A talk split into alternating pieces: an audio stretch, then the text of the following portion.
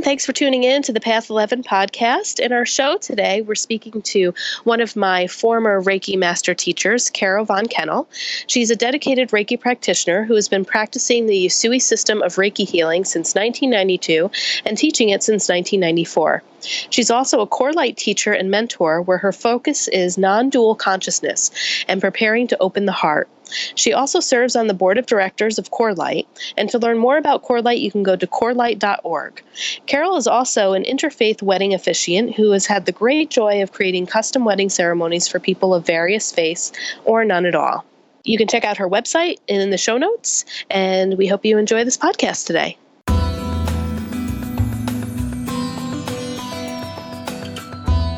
We've seen each other when you have come to do some of the screenings for the movies that we have included you in through the Path series documentary. But really, when I was looking at my Reiki certificate, we had met back in 2004.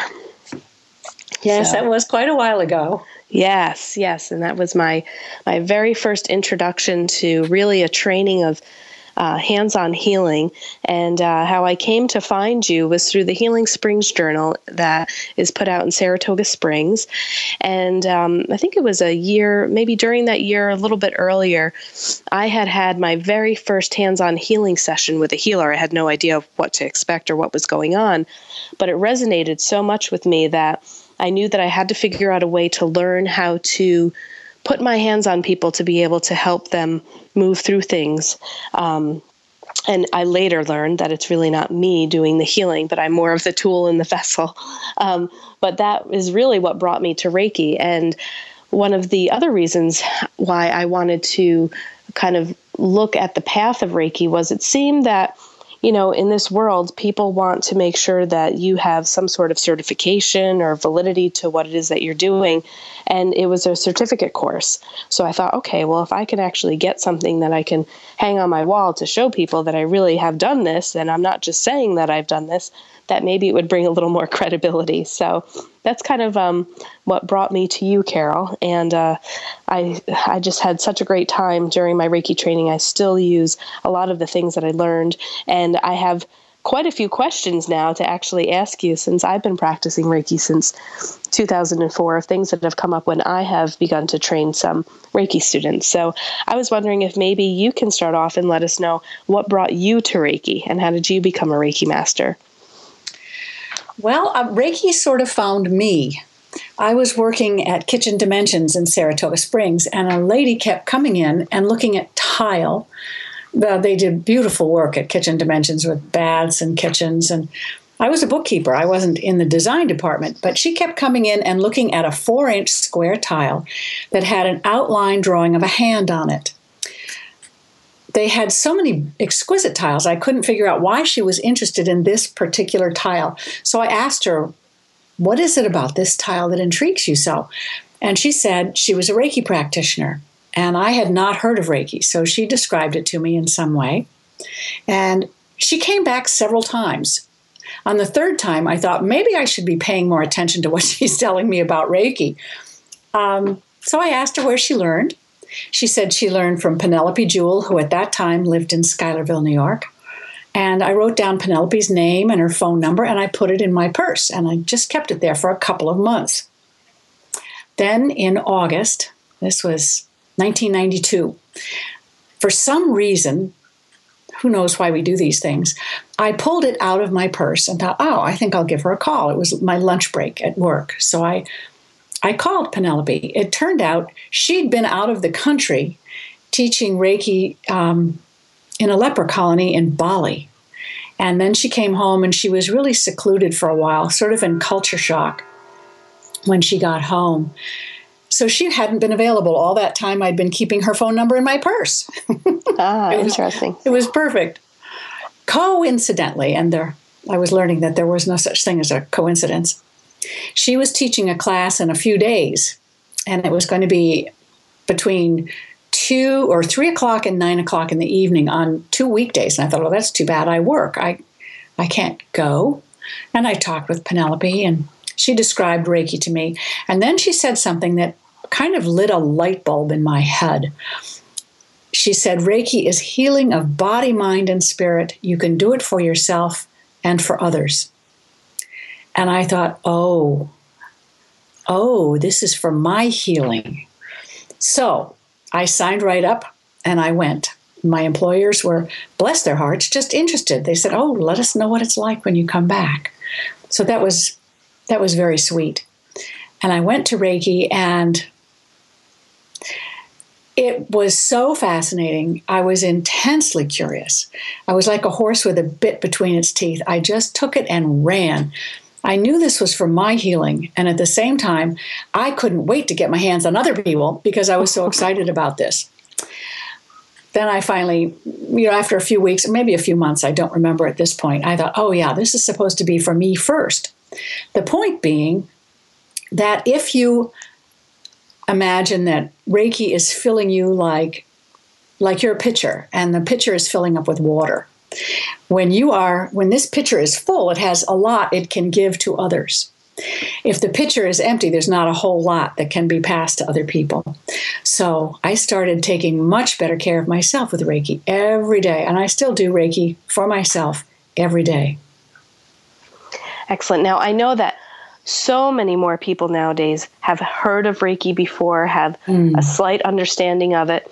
Um, you know, when I go and uh, teach some workshops, that we've been incorporating incorporating Reiki into yoga and sound healing, and uh, you know, well, I'll have people raise their hands. Has anyone here not heard of Reiki? And there aren't hands going up anymore. So I'm like, oh, this is great. People have actually heard of it. But for people who maybe this is, you know, they're hearing it for the very first time, can you go into explain what is Reiki and where does it come from? Reiki is a very gentle healing art that passes energy through your hands to yourself or someone else. It, this particular healing art came from Japan.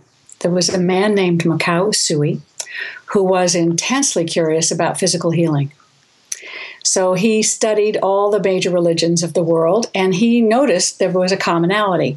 All the major religions talk about healing by laying on of hands. So he wanted to know how it was done. And none of them actually said, Jesus healed and this is what he did. So he started reading and reading and he wasn't getting anywhere on his own.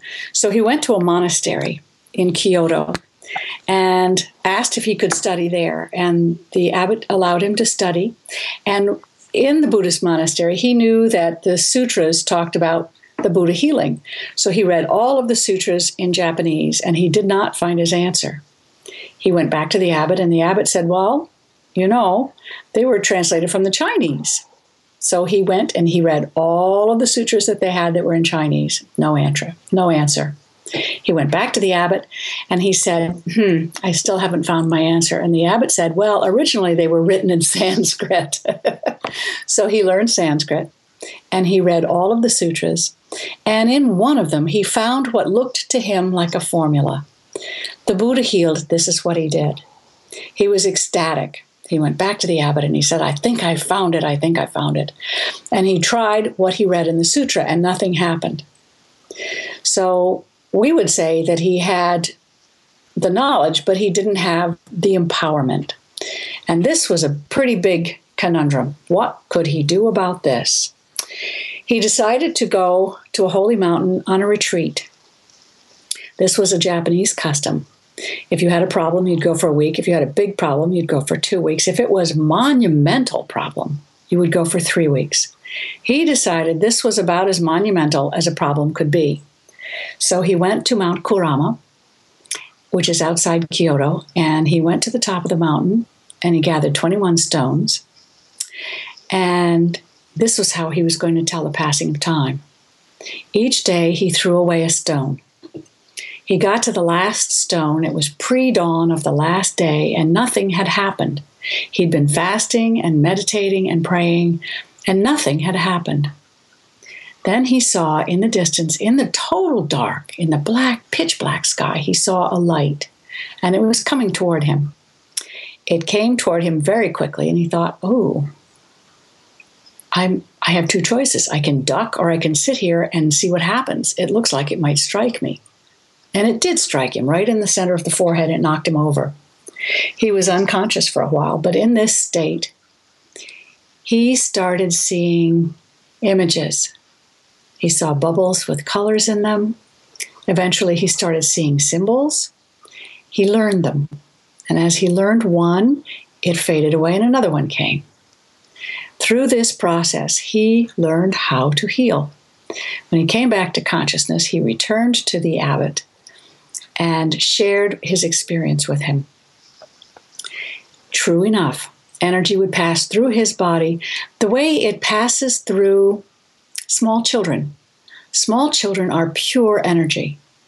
Energy just flows right through them. You know when a child is is hurt, you know when it's hungry, you know when it's tired. They really let you know. Energy just flows through them. Gradually, we get socialized out of touch, in this culture in particular. So we don't have any concept that touch can actually be healing. And Reiki takes what would be a gentle, loving touch and magnifies it tremendously.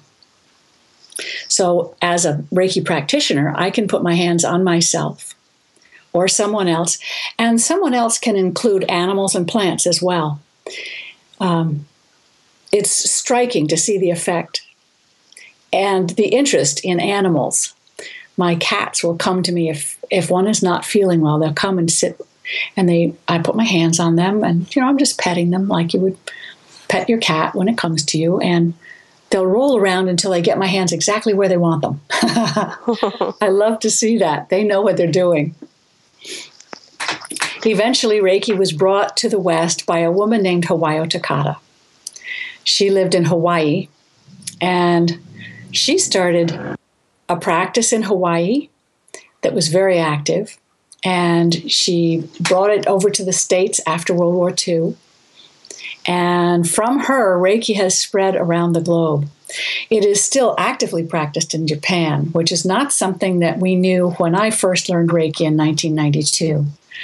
Apparently, in the Orient, if something is believed to be sacred, it is just not talked about. It's held private. So we didn't know Reiki was thriving in Japan, and it is. It's a lovely thing to see that it it is still very active where it was where it has come from. There, Reiki is practiced in every country around the world at this point, which I think is just brilliant. Mrs. Takata's dream was that Reiki would become as common as aspirin. I don't mm-hmm. think we're quite there yet, but we're on the way. As you said, April, so many more people have heard of Reiki now. I've yeah. practiced Reiki in hospitals, and very often the medical people there, from the doctors to the nurses to the orderlies, anybody who's there, oh, yeah, I've heard of Reiki. And that's a wonderful thing. They just let me continue giving Reiki, and they don't, they're not stressed by it. They're not upset. They're not concerned that there's something strange going on.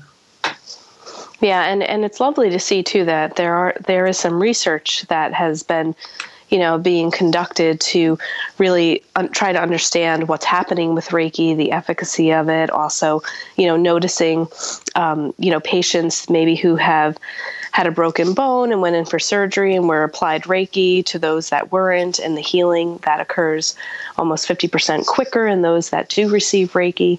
So it, it's nice that also science is trying to understand what's happening here too. Yes, it's it makes it easier for doctors who are scientifically based to understand that there is something valid and positive happening. Yeah. Now, can you also go into describe the different levels of Reiki? Sure. The first level of Reiki is we call Reiki 1. And in this, you learn everything that you need to know to put your hands on yourself or someone else. It is totally experiential. You come to the class, um, you hear the full story of Reiki. I've given you a broad overview of the story of Reiki. And you learn how to put your hands first on yourself. Where, where are the hand positions for treating yourself? Um, and the rest of the weekend, it takes a it takes a weekend. It's usually Friday evening, all day Saturday, and then Sunday morning. Saturday morning, afternoon, and Sunday morning is devoted to putting your hands on someone else. So during this process, you're trading Reiki with other people. You're learning what it feels like to receive Reiki in your own body. You're learning what it feels like to put your hands on someone else the way that the body opens to allow this energy to flow through is through a series of initiations. There are four. And it's like you're opening a door that's been closed forever. It maybe it's a little rusty. So you open it gently. And it, that requires four initiations. With the fourth initiation, the door is locked open and energy will flow through you freely again the way it did when you were a small child. It's a beautiful experience trading Reiki during a Reiki class because no matter what your concept may be, you may believe, oh, sure, this, I understand, this really works. I know, I've heard this from my friends. I've read about it. I, I get it. This really works. The truth is, we don't really get it until we experience it. So it's a lot of fun to watch people's faces as they they light up. They say, Oh my gosh, something's happening. I feel something. I feel stuff in my hands. I'm feeling things when people put their hands on me. We're not accustomed to being touched. It's a very gentle and intimate experience. Each hand position takes about five minutes. Now, think about the last time you had somebody put their hands on you for five minutes. That's a very unusual experience. Unless, of course, you're getting massage. That's beautiful. And I know people who combine Reiki and massage, and it's it takes the massage even deeper because Reiki penetrates beyond what you can reach with your with palpating with your hands. And then after level one, uh, this this was fascinating to me about what you can learn in level two, which is the symbols. Yes, in level two, we learn three different things. The first symbol focuses energy as as a magnifying glass focuses the sun. The sun is all the sun there ever is. They're all the sun there ever will be. It is neither stronger nor weaker. I mean, the clouds make it appear that way, but basically, the sun is the sun. And it's the same with Reiki. Healing energy is there, and all the healing energy there ever is is there. And when you use a particular symbol, it's like using a magnifying glass to in to focus. So it focuses the energy to a particular place. The second symbol gives Reiki directly to the subconscious mind. It's healing and balancing on a mental and emotional level. And the third symbol allows us to send Reiki through time and space. Well, that was pretty fascinating to me when I heard this in my Reiki class. My first class with Penelope, I stuck my hand up in the air and I said, Does this mean that I could send Reiki to my girlfriend in Nebraska and she'd get it? And Penelope said, Absolutely. She would get it, she would feel it, she would respond to it. That's pretty fascinating to me. Um, a lot of a lot of people say there is no such thing as time or space. So I don't know how this works. I don't really understand how it works. So I like to have pretends in my mind. I pretend that, well, I know, for example, I have a physical body and I, I think it's pretty solid. It's not. Quantum physics will tell you it's mostly space.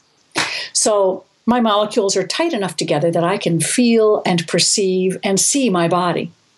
But outside my body, there's still energy that's me.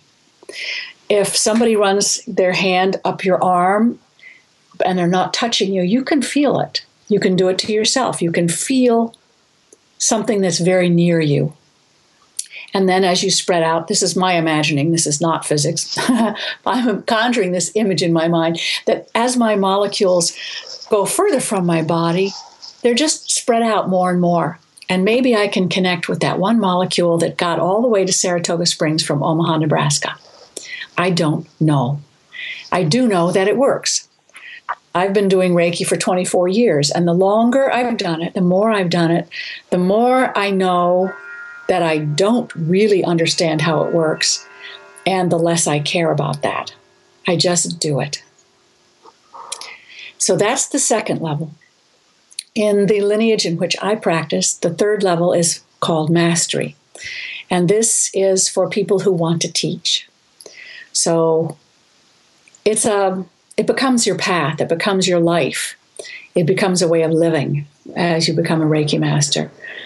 You're devoted to teaching your students and then connecting with your students. Um, I still have Reiki trades at my house regularly, and whoever of my students is available comes, and we they give me Reiki, I give them Reiki. We, we're trading, So we'll have a table with several people at one table and one person lying on the table, and then we can all put our hands wherever the person would like to receive Reiki. So, first level is everything you need to know to put your hands on yourself or someone else. The second level focuses Reiki and it feels a lot stronger, gives energy on mental and emotional level, and allows you to send Reiki through time and space.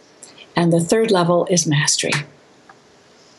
Great, thank you. Yeah, I remember when I, a couple of things that I learned from your course for level one was I remember I was so excited because I was going to be a healer. Yay! Mm. and well, you took my ego right out of it. I remember in the teaching you kind of had said that you know that we are these vessels that when you go through your attunements when you go through your initiations that the example that you gave i remember it to this day was it's like cleaning out the gutters of a house you know mm. that are filled with leaves and dirt and that when you clean it out the water can just kind of funnel through it very easily and that you had also said that reiki knows where it needs to go Mm-hmm. That, you know, once you put your hands on the body, it will go wherever it needs to.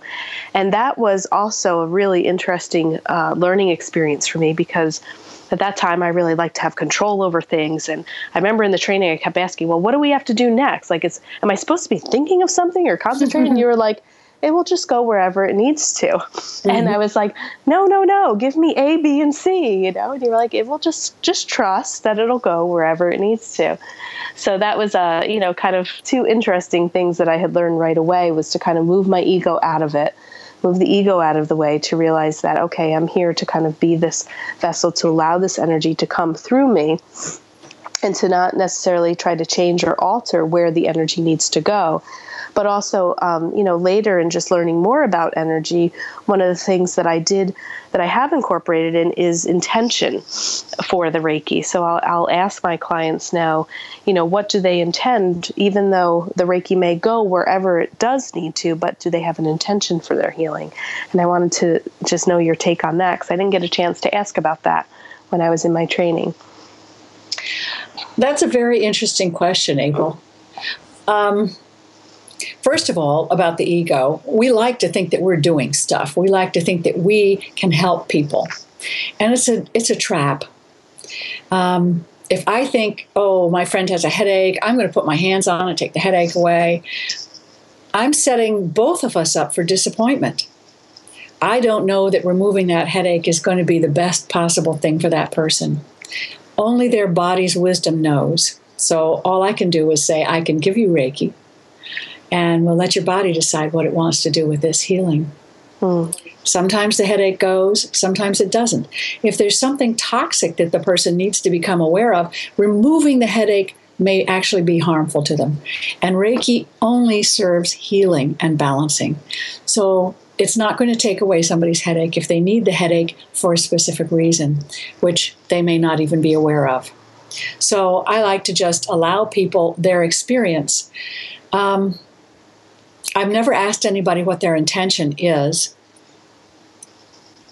They are expressing their willingness by lying on the table and allowing me to put my hands on them. And we talk prior to the treatment to see what may be going on for them, where they might like me to focus my attention. Mostly, I pay attention to what my hands tell me. I put my hands in each position for approximately five minutes, and when I perceive a lot more energy, I leave my hands in whatever position they may be in where I'm perceiving all this energy longer. And I allow the body to take as much energy as it wants in that particular place. And then energy comes in waves. So there's an increase and then a decrease, and then an increase and a decrease. So when the energy decreases again, I move my hands. Um, having an intention is probably a really good idea. I just haven't done it. Well, and, and what made me kind of think of that was, you know, through the interviewing of the interviews that we did for the path and meeting Tom Campbell, and he said, you know, intention moves consciousness. So I was thinking, hmm, is there a way to incorporate intention also into the healing? So, you know, maybe there is a little bit of a focus, and a person can kind of bring breath to what it is that they would like for their body and kind of put it out there, and we'll just see what happens. Um, So that was just a little something that I incorporated into into my sessions as well. I think that may be very very beneficial. And that said, there is so much that goes on in our bodies of which we are totally unaware. Right. Um, sometimes I think if we have preconceived ideas, we may actually be getting in the way of our healing. I like the idea of total surrender, allowing the combination of healing and balancing energy and the wisdom in my body to do whatever is going to be best for me. Um, I used to do a lot with affirmations, and they're very helpful to a point. It's as if we can imagine we we do we try all the time i know i certainly do to figure out what's going to be best for me what's going to serve my body the best and i do what i think is going to be the best for my body and the bottom line is that the body knows more than i do it's tricky to how do i surrender to my body and in reiki i have that opportunity I can just allow my body to absorb energy as much as it wants or as little as it wants. We have no control over how much our bodies take or don't want to take. And I think profound healing can happen. I like I may think, well, I really need a lot of, I need a lot of energy on my back. I've been gardening, my back is bothering me. When what I really need is emotional healing or mental healing. Healing comes in all forms and on all levels.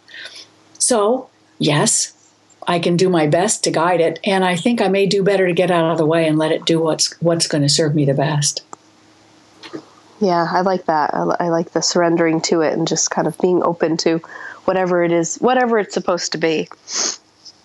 Now, um, I've had some people ask me, April, what's the difference? Like, what type of Reiki training should I take? And, you know, the only one that I'm really familiar with is the one that I've been trained in with the Usui system. But I've also heard of Karuna Reiki. I know that there's like a whole, um, you know, Reiki Association. William Rand is a popular name in, in the Reiki community as well. Mm-hmm. Um, and I know that you know Usui, the Usui system as well. But do you know anything about the other branches of Reiki or the different forms of Reiki that are coming out? I know a little bit about quite a few of them. Um, Hawayo Takata trained 22 Reiki masters in her life. That was the core of the Reiki that came out of Japan. From those two 22 Reiki masters have come all these different lineages. As Westerners, we tend to add everything we're good at into what we're teaching because we want to share. We want to share everything we know. Um, the Reiki that I learned, as you said, is the Usui method, and it's very, very simple. I think maybe as Westerners, we like more bang for our buck. We want to have a bigger show or something. Reiki is so powerful on its own, it doesn't need anything added to it. And it supports other things that we do. So it works very well with meditation and chanting and yoga and Western medicine. It works with all kinds of things. And there's no reason not to combine it. For me, the confusion comes when you're teaching something that you call Reiki and you add other things to it. Where's how much is Reiki and how much is the other stuff that's been added to it? And does it make any difference? Um, I don't really know. I think all forms of Reiki serve in some way. I happen to be very biased to the simplest form there is. It is very profound. Um, and it doesn't need anything more added to it. The other, like Karuna Reiki and the, there's one called the Radiance Technique that was based in Reiki.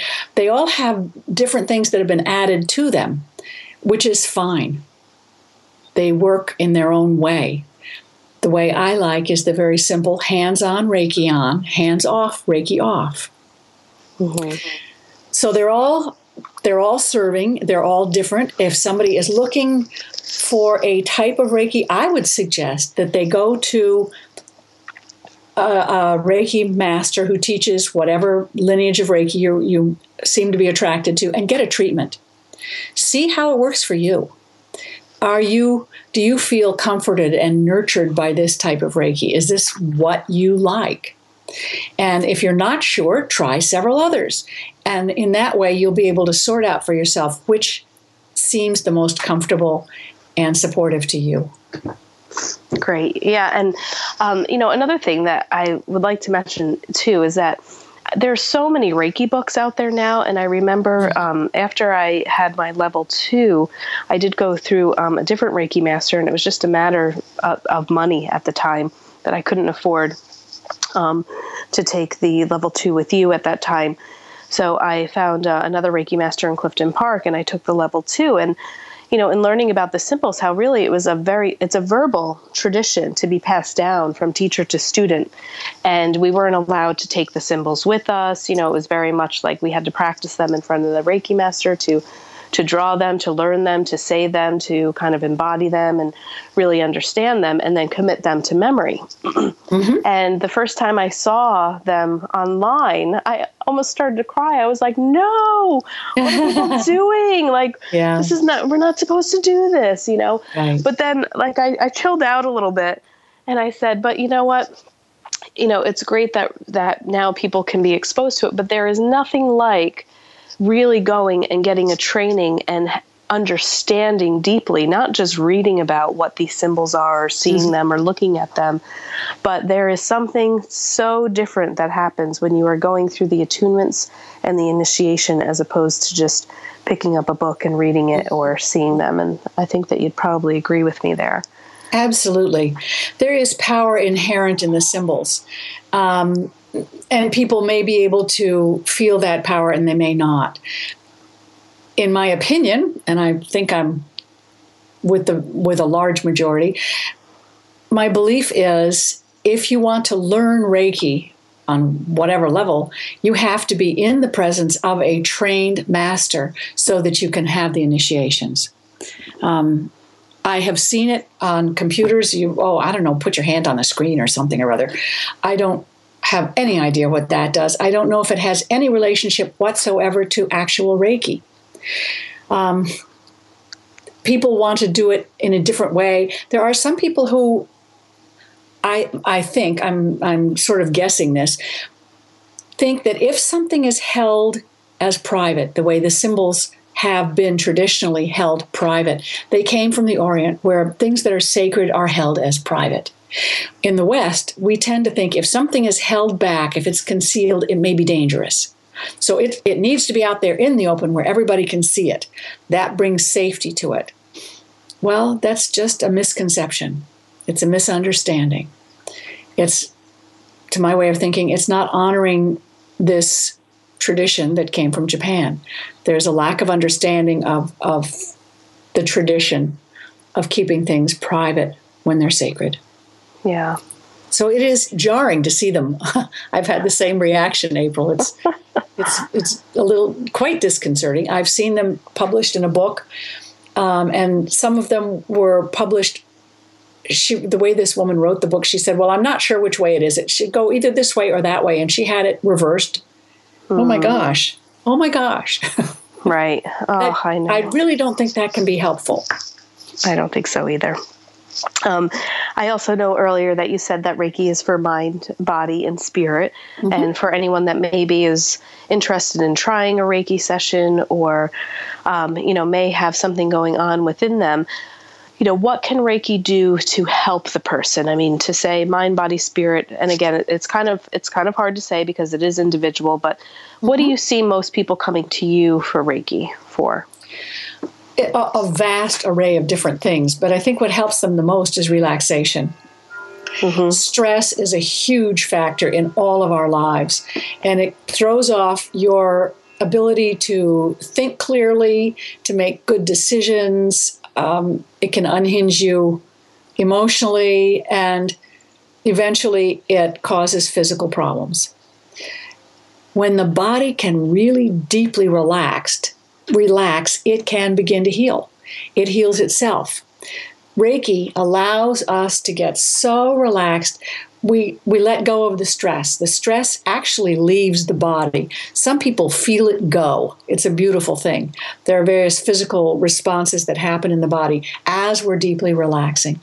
Like sometimes when you're falling asleep, for example, have you ever been just about ready to fall asleep and there's a jolt in your body? Mm-hmm. That I think is some kind of something, some sort of a stress leaving your body and then you can go to sleep. I see that kind of thing happen a lot in Reiki sessions. Yes. The body lets go and then it deeply relaxes and healing can happen. So people come to me for whatever they come for, and I hope that Reiki provides them what they're looking for, and you can't be sure. I don't know what my healing looks like, much less yours. All I know is that your body has a wisdom of its own, and it will take this energy and use it in whatever way is going to serve you the best.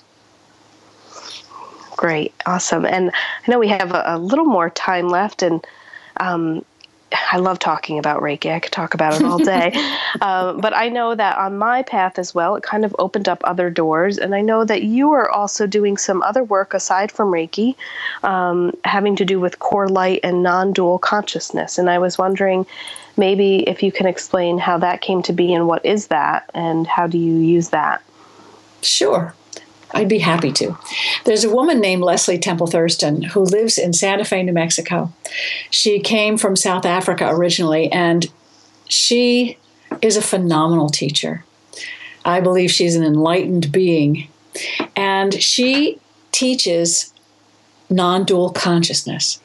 We live in a world that is polarized. There's light and dark, up and down, um, good and bad, all of these concepts that are in opposition to one another.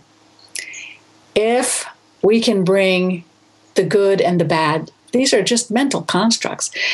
I love Shakespeare said, you know, over 500 years ago, nothing is either good or bad, but thinking makes it so. In other words, we're labeling things good and we're labeling other things as bad. So I believe perhaps that there's something about me that's really good and there's something about me that's really bad. Most of us hold this kind of a consciousness, hold this kind of a belief system, and we're trying our best to be good. But when things are in polarity, you can't hold only one side of a polarity. you you also hold the other side. So if you have a belief about yourself being really, really good, you also have a belief about yourself being bad. So if we can find those aspects of ourself that we believe to be good and that we believe to be bad, the opposites. I'm just using good and bad in very broad brushstrokes. And we can bring them into balance and harmony we ask the divine, in whatever way we may hold a concept of the divine, we ask for grace to bring these, these states of mind into balance. And when we can bring them into balance, we're no longer out of balance in that aspect of our being. And the more and more aspects of ourself that we bring into balance, the happier we become. It's astonishing. Um, and then you can witness the things that are happening in the world from a place of what we call your witness. This is the part of us that is non-polarized. It's it's the part of us that's in balance. It's our connection with the divine, with the universe, with all that is. And it is not polarized. So when we go into the state of witness, we can actually watch ourselves going, "Oh my gosh, you, that was a pretty big judgment. You're holding some judgment, aren't you?" The witness doesn't judge us. The witness identifies things for us. And then we have the opportunity to work on them and bring them into balance. And the more parts of my being that I bring into balance, the more harmonious my nature is, the more peaceful everything is around me, the more I am able to watch what's going on in the world. And heaven knows there's plenty to watch that is so far out of balance. And by being in a state of balance myself, I'm affecting others like when we're doing Reiki, the Reiki, when we put our hands on people, it actually affects others who are in the room. It has an effect that's beyond what we can actually see. So, my state of inner balance and harmony has an effect on other people. I remember many years ago, um, transcendental meditators were doing experiments with how many how many people could they get together to meditate at the same time? And there was a big, big conference in Washington, D.C. I think there was something like 4,000 TM meditators in Washington meditating at the same time for I don't remember the period of time. The crime rate went down in the country. So, what we do as a spiritual being has a much bigger effect than our Western mind might understand. So, the more people who bring themselves into balance, the more we're helping to provide stability for everybody. And heaven knows we can use some stability in the world right now. Absolutely. It's not stable. And and this non-dual consciousness is this something that you're teaching? Is this a, another form of hands-on healing, or is this just something uh, individually that you are teaching for yourself? Well, I teach through the organization called CoreLight, which was founded by Leslie Temple Thurston. CoreLight is is as a way of understanding or imagining there is a core of light that is in our bodies. We don't see it because it's transcendental. It's in front of and kind of corresponds to the spine. And it is the divine within us that's i imagine that's how she came up with the name CoreLight for her organization so i am a teacher through CoreLight um, they have an online presence you can find her she wrote a wonderful book called marriage of spirit which is kind of what we're doing we're marrying the two parts of our being that are out of balance bringing them into harmony so i teach through CoreLight and occasionally i teach people privately just some of the exercises some of the tools that i've learned to help to balance the mind. And what is the connection through the spine? Well, it's not actually through the spine. It's just, it corresponds to the spine. It runs through the body the way the spine does. Oh, okay. And it's kind of in front of the spine. And it continues on up and out the, the crown of your head and down through your, what some people call the root chakra. It's the bottom of the physical body, not counting the legs and feet. It's the bottom of the torso. Got you. And in teaching that through um, CoreLight, is it a certain program that people go through? Is it mm-hmm. are they individual sessions, or can you explain more about that if people wanted to check sure. that out? There are what are called, it used to be a four year program, but people are doing things so much faster now. We have modules, and um, I teach modules three and four, one of which is non dual consciousness, the other is preparing to open the heart. Um, there are these different modules. One is on death and dying. I can't even remember at the moment because I just teach my two, and I haven't I haven't been involved with the others. I learned them. I went through all of the modules when it was a four year course, and I graduated in 2007. Um, you can go online uh, to corelight.org and look at the courses that are offered, these different modules, and people can choose the one that they want to study. If somebody wanted to become a CoreLight teacher, which is what I did ultimately, you take all all eight modules because it used to be eight semesters now it's eight modules. So you can find the one that interests you and then if you if you get hooked on it the way i got hooked on it you do all of them. Because there's so much to learn. And there are um, there's a lot of reading um, there's interaction with a teacher. There are conferences. There are, are virtual conferences online. There's connection with Leslie um, through these conference calls that we have periodically, and and we occasionally have an, a conference in person, and those are wonderful. Great. And if there's any local listeners or anyone, you know, that can drive fairly easily to get to Saratoga Springs, New York. And if they would like to take a Reiki training or come in for a Reiki session with you, how can they get a hold of you? They could call me at home. The easiest thing to do is call 518 584 4617. Great.